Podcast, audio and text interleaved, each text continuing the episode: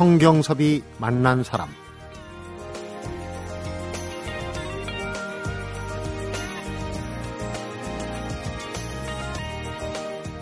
나도 언젠가는 가게를 한번 내봐야지.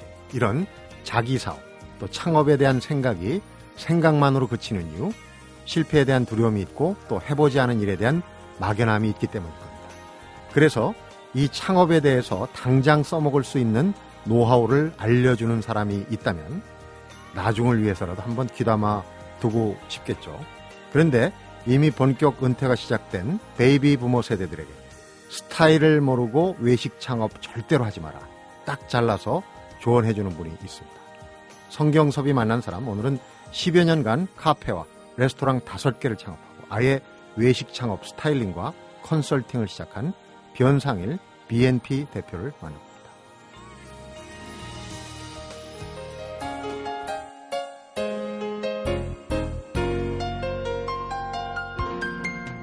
변상일 대표님 어서 오십시오. 안녕하세요. 반갑습니다. 네, 반갑습니다. 멀리 대구에서 오셨어요. 네, 불러줘서 감사합니다. 대구는 서울보다 더 덥죠. 요즘 왜 이렇게 더운지 모르겠어요. 네, 대구는 옛날부터 더위로 유명한 도시로 음. 알려져 있죠. 요즘 근데 밀양이나 뭐 이쪽 외곽 지역 한테 또 최고의 기온 자리를 좀 뺏겼어요. 네, 몇 년 전부터 그랬죠. 네.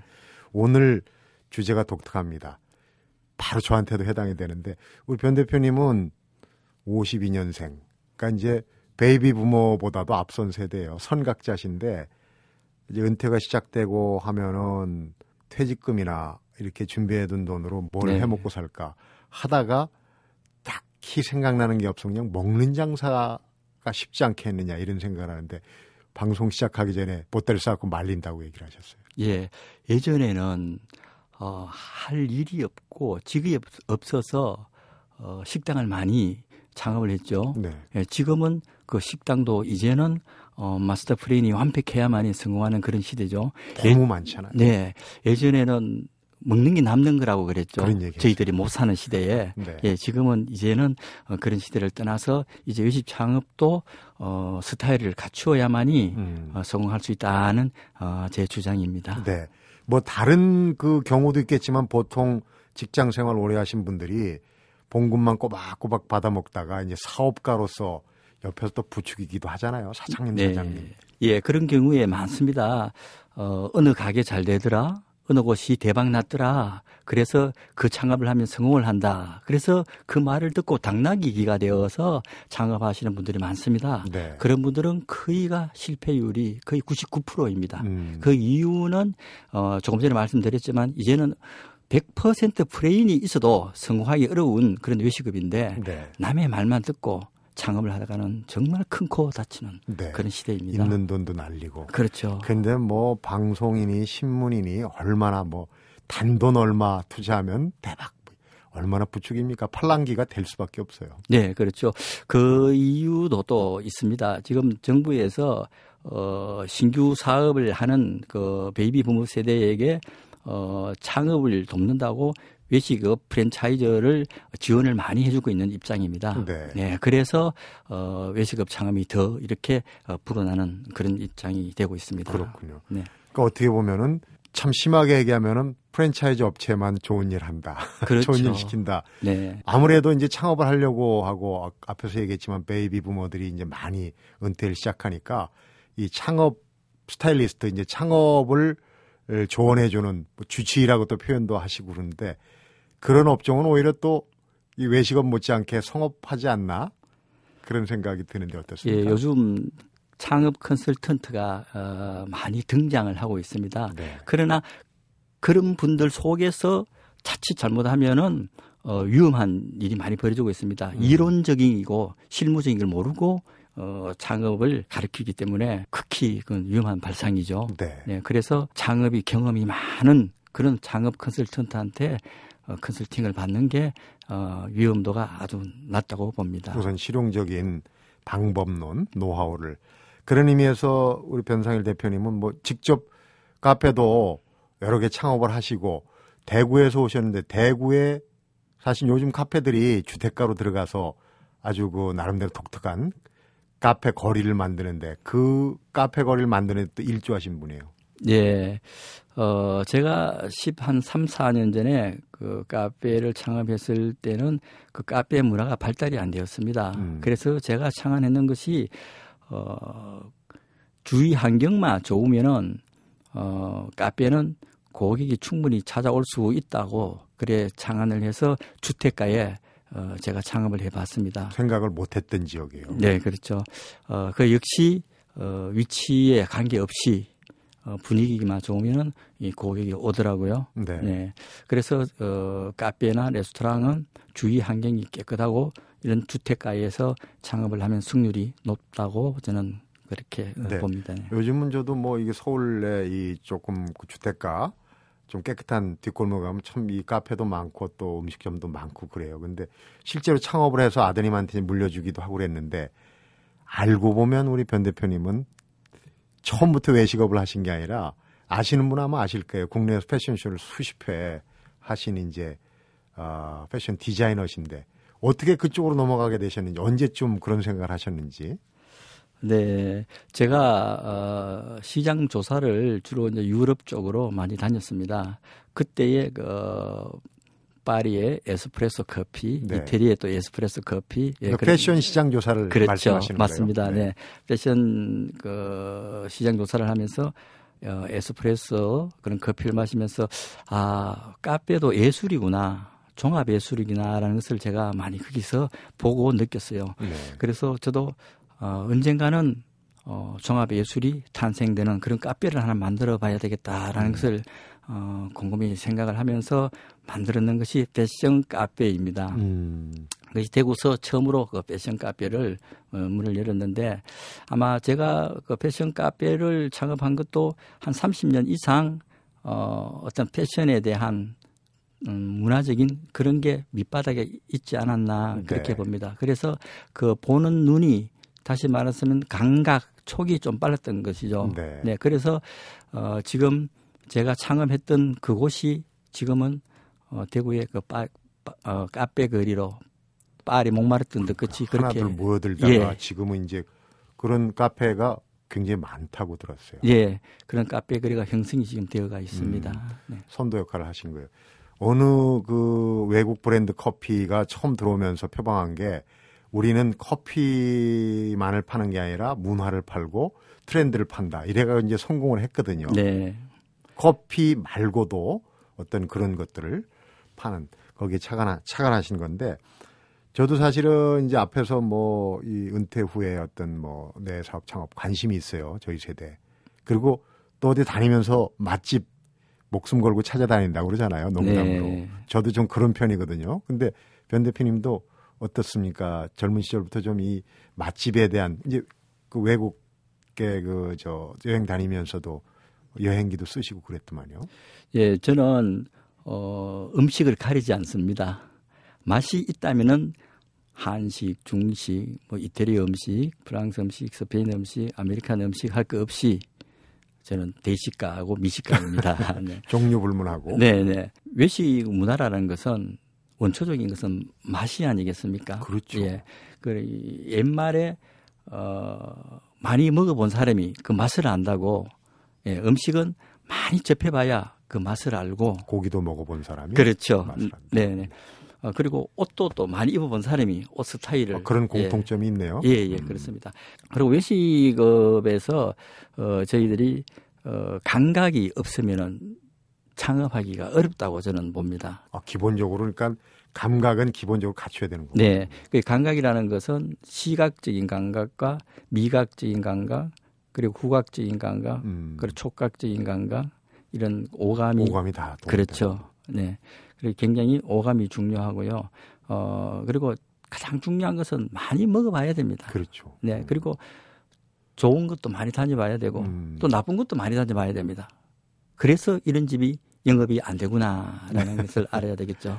구체적인 거는 뒤에 또 얘기를 해보겠지만 이구동성으로 외식업을 창업해서 성공한 사람들이 창업자 주인이 꼭 요리를 어, 할 줄 알아야 된다. 가장 중요한 부분입니다.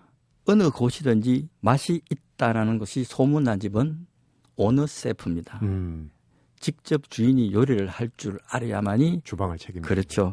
주방일 책임을 져야만이 맛있는 요리가 탄생이 되는 거죠. 음, 주인이 그것 요리를 할 줄 모르면은 아마 주방에 있는 사람도 그늘일지도 모르고 네. 어, 식자재라든지 뭐 이런 것들이 어, 구별하기가 굉장히 어렵죠. 음. 근데 변상일 대표님이 원래 종류불문하고 미식가 대식가라고 그러셨는데 요리사 셰프를 꿈꾸셨던 그런 분이에요 본인이 그 요리를 꿈꾸시고 실제로 요리를 또 하시지 않겠습니까 그렇다면은 뭐 주방에 들어가셨는지는 모르겠지만 어떻습니까? 네, 저는 요리는 좋아하고 할 줄은 아는데 주방에서는 일을 하지 못했어요. 몸이 불편해서. 아, 네, 그래서 간단한 요리, 파스타, 어, 특히 까보나라 같은 거, 이런 간단한 것은 제가 집에서 직접 해서 이래 지인들을 초대해서 음. 그렇게 같이 와인도 한잔하면서 네. 즐기기도 합니다. 아, 어, 그리고 요리는 하나의 예술이죠. 종합 예술이라고 봅니다. 네. 예, 제가 어, 디자이너 생활을 한참 활동할 때 그때 옷감을 구입해서 어, 옷을 만들 때 부자재, 단추와 실, 뭐 그리고 부직포 이런 것들이 많이 들어가서 하나의 작품이 탄생되듯이 음, 요리도 많은 식자재가 들어가서 조화를 이루죠. 네. 그래서 하나의 그 작품이 탄생이 됩니다. 네. 그래서 어, 저는 요리도 하나의 예술품이 아니나 음. 예, 그렇게 저는 생각을 합니다. 요리를 직접 책임지는 셰프가 되지 못한 게 이제 몸이 좀 불편하시, 다리가 좀 네. 불편하셔요. 네. 그런데 그러면 어, 패션 디자이너를 하실 때도 사실은 그런 신체적인 핸디캡이 크게 뭐 좀 어려움을 불러왔을 수도 있고 그럴 텐데 이제 패션쇼 끝나면 디자이너가 나와서 무대 인사하고 뭐 이렇게 한 휘날레 네, 휘날레 했죠. 어, 저는 그 휘날레 할 때가 가장 행복한 시간입니다. 오히려. 예. 제가 이 크러치를 짓고 무대에 파이널을 할 때에는 저희 고객이 박수를 치고 음, 꽃을 정정을 할 때는 그때의 보람을 많이 느끼죠. 지팡이를 짚고 나오시고 네, 네.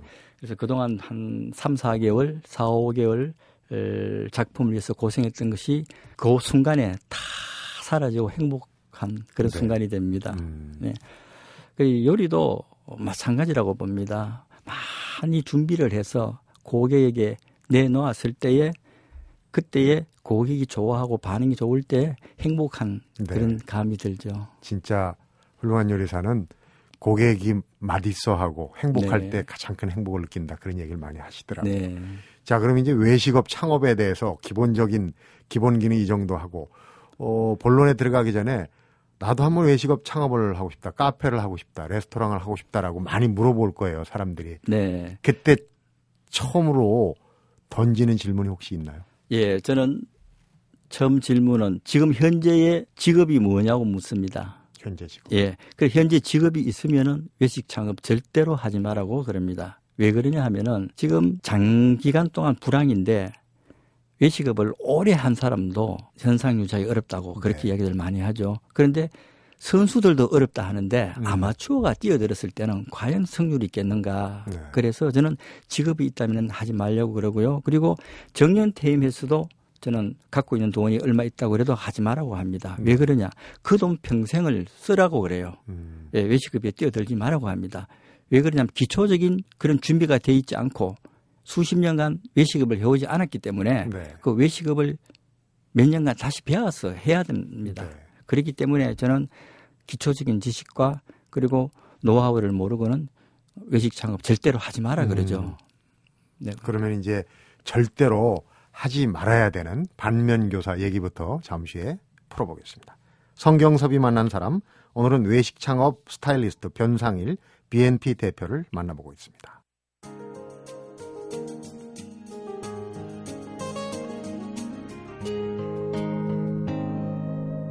성경섭이 만난 사람. 절대로 하지 말라는 이유 중에 하나가 이제 아까 감각이 있어야 된다. 또 직업이 있으면 사실 기댈 때가 있으면은 쉬 포기하잖아요. 또 글로 돌아가고. 근데 외식업이라는 게 특히 이제 중국이나 이런 데 다녀보면 중국은 뭐 거의 삼시세끼를 바깥에 외식으로 해결하는 가정들도 많고. 그래서 또 우리나라도 1인 가구, 독신 가구 많지 않습니까? 그럼 외식업이 상당히 비전이 있다고 볼 수도 있는데 하지 마라 하는 이유 예, 외식업은 비전이 있는 사업은 확실합니다. 네. 어, 그렇지만 비전이 있을수록 자기의 기술이 완벽해야 되겠죠. 네. 이제는 라이프 스타일이 높아짐에 따라서 외식업에 먹는 그런 수준도 많이 높아졌습니다. 음. 지금은 라이프 스타일이 높아짐에 따라서 외식 문화도 많이 향상되었죠. 네. 예전에는 배가 고파서 그렇게 외식을 했고 음. 그리고 맛도 사실 크게 몰랐는 입장이었어요. 왜 그러냐 하면은 어, 집에서 먹는 거와 밖에서 먹는 거와의 그 차이점을 제대로 몰라서 그렇습니다. 네. 지금은 집에서 먹는 것보다 밖에서 먹는 음식이 월등히 더 높아야 외식을 하겠죠. 네. 예, 예전에는 그렇지 않았습니다. 짜장면 한 그릇도 외식이고 음. 칼국수 한 그릇도 외식인데 이제는 그 칼국수와 짜장면 수준을 넘어서 네. 삶의 질을 높이고 우리 가족과 동반을 해서 거기에서 문화를 창출하고 손님의 만남과 음. 지인들의 만남에 그런 장소가 이제 외식 문화죠. 그래서 이제 외식의 문화라는 그렇죠. 그런 단어가 붙는 거예요. 그냥 네. 간단하게 배를 불리는 게 아니고 어떤 그렇죠. 문화가 따라가는 거. 네, 어. 네. 근데 이제 어떻습니까? 우리 말고도 우리 그 외식업에 어떤 비전이 있다고 얘기를 하셨는데 세계적인 트렌드는 어떻습니까? 이 외식업에 선진국은 집에서 어, 아침 저녁을 해서 먹는 그런 국가가 선진국에서는 잘 찾아볼 수가 없습니다. 네. 왜 그러냐 하면은 어, 부부가 같이 일을 해야만이 생활의 수준을 높일 수가 있기 때문에 어, 외식을 거의 아침에 브렉파스트 간단하게 출근을 하면서 해결을 하고 네. 그리고 점심도 일터 부근에서 해결을 하고 음. 저녁은 퇴근하면서 해결을 하죠. 그런데 음, 일요일은 가족끼리 모여서 집에서 식사를 그렇게 하- 많이 하죠. 만들어서 먹고. 네네. 근데 저희 나라도 이제는 그렇게 따라가는 추세라고 저는 보고 있습니다. 아, 우리나라도 그런 쪽으로 네. 우리나라도 이제는 부부가 같이 일하는 시대고 맞벌이죠. 예. 네.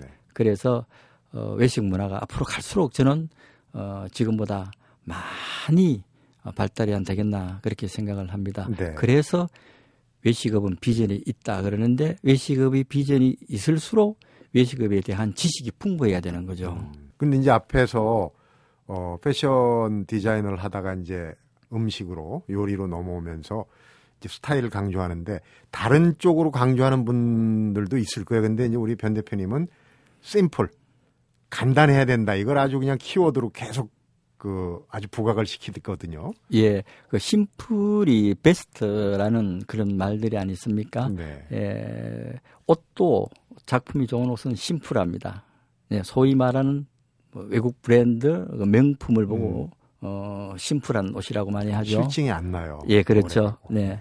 어, 그러면 음식도 한 품목, 심플한 음식으로 승부를 걸어야만이 좋은 맛이 탄생이 됩니다. 음. 그러니까 메뉴가 많으면은 이것저것 하다 보면은 식자재가 많이 구입이 되기 때문에 원가 창출이 음. 굉장히 어려워서 원가 관리가 안 되는 그렇죠. 거죠. 그래서 음, 맛이 담백한 맛이 나오기 네. 어렵습니다. 그래서 제가 한 품목 아주 심플하게 한 품목을 하라고 그렇게 많이 제가 강조를 합니다. 네. 그러면 이제 그 이런 경우에는 외식 창업하지 마라. 어, 또 그동안 쭉 보온 사례에서 외식 창업에 실패하는 이유들이 여러 가지가 있겠지만은 대표적인 게 이제 우리가 이제 반면교사라고 그러잖아요. 네. 어, 그걸 이제 반대로 간 사람들을 보고 아 이러면 안 되겠다 배우는 건데 아주 그냥 단도직입적으로 망하는 경우는 어떤 경우입니까? 외식 창업에서 망하는 이유는 사전 준비가 안 되었다고. 역시 준비가 봅니다. 중요해요. 네. 완벽한 준비 속에서도 외식업이 어려운데 소위 말하는 막무가내 창업을 하는 거죠. 음, 네. 예를 들어서 그 카페가 잘 되어서 나도 그 카페를 창업을 해야 되겠다. 그 레스토랑이 잘 되어서 나도 그런 트렌드로 가야 되겠다. 짬뽕집이 손님이 많아서 나도 짬뽕집을 해볼까라는 막무가내 생각을 해서 음. 그이가 실패율이 높죠. 남이 장에 가니까 나도 걸음지게지고 그렇습니다. 따라간다 그런 속담이 네, 있어요. 네, 예. 그래서 이제 외식 사업은 문화적인 사업이고 어, 스토리텔링이 담겨 있는 그런 사업이기 때문에 네. 예전하고 많이 다르죠. 음. 어, 대충이라는 게 있을 수가 없습니다. 먹는데 어떻게 대충이 있겠습니까? 네. 음식에는 100% 완성품이 되어 나와야 됩니다. 네. 예. 음식점 가서 참 맛난 음식 먹으면 기분이 좋아요. 근데 조금 수준이 안 맞는다 그러면 나올 때 돈보다도 아주 기분이 예 여행을 보통 할 때 음식에서 여행의 그 맛을 느끼죠. 네. 음식에서 맛을 못 느낄 때는 하루 종일 그 여행의 감이랄까 음. 맛이랄까 느낌이랄까 이런 게 잘 오지가 않죠. 좋은 맛은 사실은 여행의 추억을 수십 년까지도 네. 가요. 앞에서 프랜차이즈 얘기를 좀 했습니다. 그런데 그 얘기와 덧붙여서 이제 오리지널 창업, 본인이 주도하는 창업을 하라 이걸 강조하시거든요. 네. 스타일과 그 또 한 가지 가장 중요한 걸 이렇게 들고 계신데 어, 프랜차이즈가 사실은 편하긴 한데 주변에서 보면은 다 대준다고 편하게 들어갔다가 얼마 못 가는 경우를 많이 봤거든요. 네, 오리지널 창업이 지금 굉장히 활성화돼가 있죠. 예, 그것은 어, 경험 없는 베이비 부머 세대에서 어, 창업을 하기 때문에 오리지널 창업이 지금 활성화돼가 있습니다. 네. 그러나 오리지널 창업보다는 왜 프랜차이즈 창업을 선택을 하느냐? 기대 심리, 기대는 심리 있죠. 음, 예. 내가 모르니까 본사에서 모든 것을 다 만들어 준다라는 인테리어 다 해주고 재료 갖다 주고 뭐다 네. 해준다고 그러거든요. 장소 제공부터 해서 광고부터 해서 직원들 교육 모든 것을 본사에서 다 해준다는 그런 기대 심리 때문에 어, 프랜차이즈를 선호를 하는데 사실 막상 영업을 시작을 하면은 프랜차이즈나 오리지널 창업이나 같다고 봅니다. 저는 왜 그러냐 무엇을 만들어내는 거는 같습니다. 네, 그건 자기의 감이거든요. 예. 그런데 어, 프랜차이즈 사업은 그 원리를 모르고 영업을 하다 보면은 몇 개월 하다 보면은 본사에서 챙겨가는 게 참 많습니다. 남의 장사해 주는 거. 네. 수수료가 몇 프로다, 식자재 모든 거 본사에서 다 쓰고, 그리고 이제 떠넘기기, 밀어내기 요즘 뭐 말 많은 거 있지 않습니까? 네, 강매하는 거. 네, 그렇죠. 예, 그래서 프랜차이즈 사업을 해서 성공했다는 그런 예는 잘 없습니다. 음, 그런데 오리지널 창업을 해서는 성공을 하면은 이 기간이 10년, 20년이 갑니다. 네. 그건 왜 그러냐 하면은 주인이 직접 필드에서 고객과 교감을 하기 때문에 네. 그 고객은 주인의 눈을 맞추기 위해서도 갑니다. 음. 그 다음에 이제 스타일과 그 외식업 창업의 주요 포인트, 잠시 후에 또 어, 중요한 포인트들을 정리해 보도록 하겠습니다. 성경섭이 만난 사람, 오늘은 외식 창업 스타일리스트 변상일 BNP 대표를 만나보고 있습니다. 성경섭이 만난 사람. 마케팅, 이제 경영학을 일단 전공을 하셨어요. 어, 패션 디자이너 일을 하셨지만. 근데 보면은 그 경영학의 마케팅을 모르더라도 이게 아낌없이 퍼주는 분들 있잖아요. 네. 그러면은 손해가 날 것 같은데 오히려 그런 집이 더 잘 되더라고요. 네. 넉넉하게 해주는 집. 그런 부분은 어떤 포인트에 해당이 될까요? 그 사실 식자재 원가가 크게 비중을 차지하지 않습니다. 네. 그리고 서비스로 주는 고객에 주는 그런 것들은 풍족하게 고객한테 줌으로 해서 고객이 어, 다시 찾게끔 만들어야 되겠죠. 네. 그런데 고객이 아무리 많이 풍족하게 고객 앞에 서비스를 해도 한정대가 있습니다. 음. 사람의 그 배는 위는 얼마 이상 들어가지가 못하죠. 네. 예. 그래서 남더라도 푸짐하게 많이 고객한테 서비스함으로 해서 그게 이제 피드백해서 돌아오겠죠. 요즘 이제 무한 리필, 무한 리필 하는 게 네. 시선을 끄는 게 바로 그런 것 같으네요. 근데 어쨌거나 이 점포 늘리고 뭐 신장 개업하는 집들은 저도 경험상으로 잘 안 갑니다. 왜냐하면 그렇게 점포를 늘리고 하다 보면 내용이 부실해지기 마련이더라고요. 다 그런 건 아니지만 그렇게 가는 심리가 있습니까? 어떻습니까? 외식업 중에. 네. 1호점이 탄생이 되어서 대박을 터뜨리면 보통 2호점, 3호점, 4호점이 계속 가죠. 예, 문어발식으로 늘어나죠. 네. 그렇게 함으로 해서 음식의 맛이 변화가 있습니다. 음. 왜 그러냐면 음식은 손끝으로 오잖아요. 음. 예, 옛날 어머니 음식이 보면은 손끝에서 음식 맛이 나오듯이 네. 똑같은 레시피로 갖고 음식을 하더라도 맛이 다 틀립니다. 음. 제가 어 2호점을 한번 해봤습니다. 해봤는데 음식 맛이 1호점하고 같이 안 나오더라고요. 네.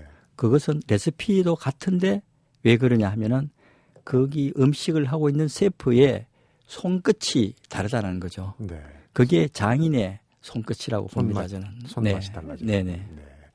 외식 창업의 이제 앞에 스타일과 뭐 그걸 이제 개념적으로 정리한 게 cheap and sick. 그러니까 굳이 번역을 하자면 이제 싸고 그럴 듯 해야 된다. 네. 지금 트렌드는 네. 칩앤 시크입니다. 네. 네.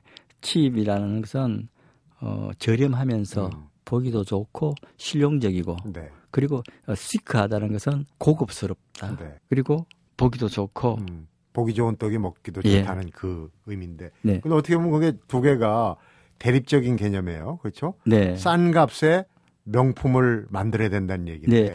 그것이 지금 패션에도 보면은 그런 브랜드가 지금 많죠. 뭐 유니클로라든지 음. 뭐 자라, H&M이라든지 이런 브랜드들이 싸고 품질이 좋고 네. 매장에 가면 인테리어가 아주 고급스럽게 돼가 있죠. 네. 예, 이 지금 세계적인 추세입니다. 칩앤시크가. 네. 네. 특강에서 이제 자주 하시는 얘기 중에 앞에 하신 말씀들하고도 이제 좀 중복이 되는 부분도 있지만은 작은 가게에서 전문 요리를 값싸게 이게 이제 키포인트군요. 저 작은 가게에서 오리지널 창업을 해야만이 네. 수익률이 높습니다. 제가 디자이너라서 패션을 비유를 자꾸만 하고 있습니다. 네. 예, 네. 그 샤넬도 첫 창업을 할 때 파리에서 약 한시간 반 정도 거리 떨어진 거리 약 한 7평 정도 음, 예, 중심부에서 떨어진 예, 거리의 작은 가게 예. 시작했군요. 약 7평 정도 되는 가게에서 창업을 했습니다. 네. 그렇듯이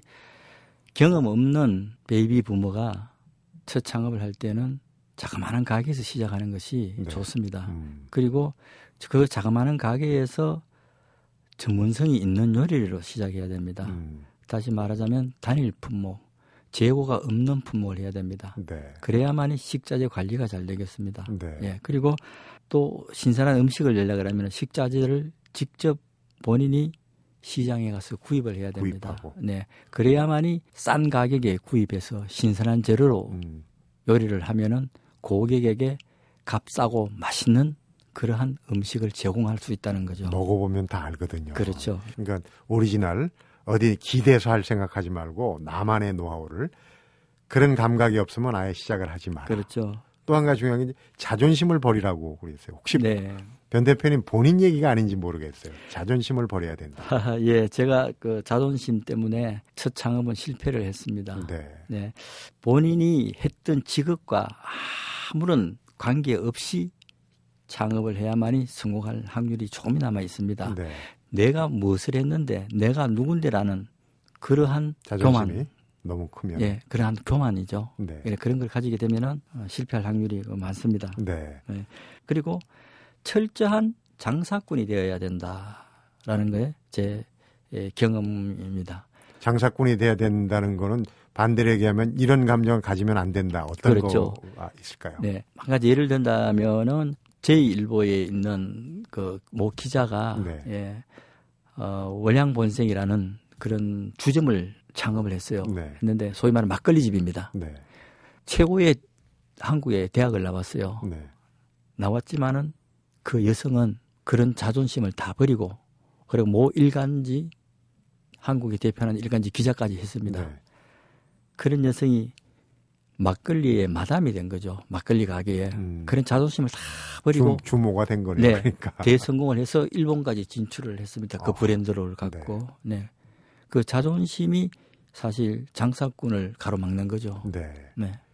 봉급쟁이 하다가 어, 사업 창업하고 사장 임내하면서 자존심을 세우면은 퇴직금까지 모조리 한 번에 털어놓기 쉽다. 그런 네. 말씀으로 들립니다. 이제 마무리할 시간인데 창업한다는 게 참 쉽지 않아요. 돈이 넉넉하다면 물론 창업을 할 수 있겠지만은 뭐 다른 쪽으로 할 수도 있는데 이제 호구지책, 노후 자금을 투입해서 하는 경우가 많은데 끝으로 이런 사람이라면 창업해도 좋다.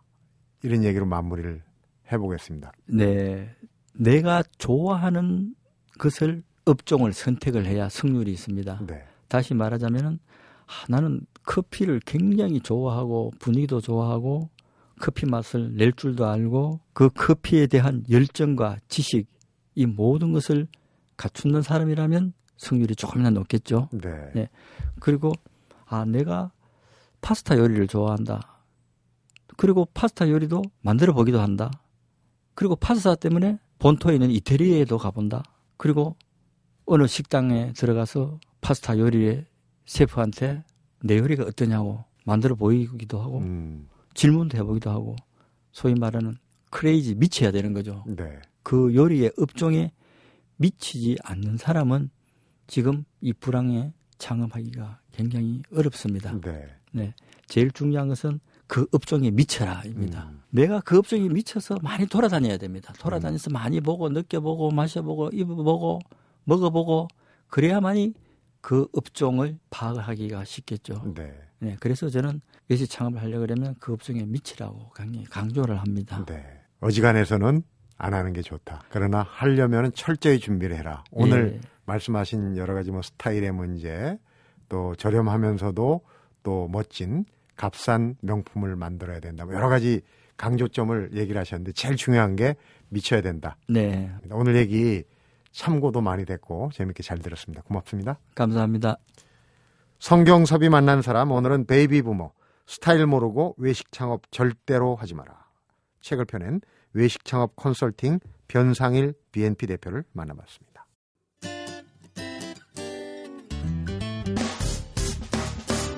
기쁠 때면 내게 행복을 주는 슬플 때면 나의 눈물 닦아준 Radio Radio. 당신 곁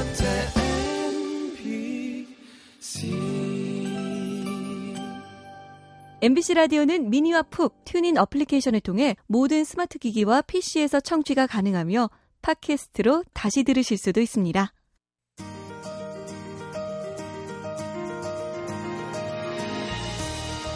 변상일 대표가 조금 전 들려준 이야기들하고 또 책에 담아낸 얘기들 중에서 외식업뿐만이 아닌 모든 분야 귀담아 들을 이야기를 하나 찾았는데요. 바로 갈수록 나만의 스타일이 중요해진다. 이 얘기입니다. 요즘 기업에서도 스펙이 아닌 스토리를 원한다고 그러죠. 나만의 스타일을 찾아내기 위한 나 자신을 알기 위한 노력이 필요한데 그러기 위해선 좀 더 부지런해져야 할 것 같습니다. 성경섭이 만난 사람 오늘은 여기서 인사드립니다.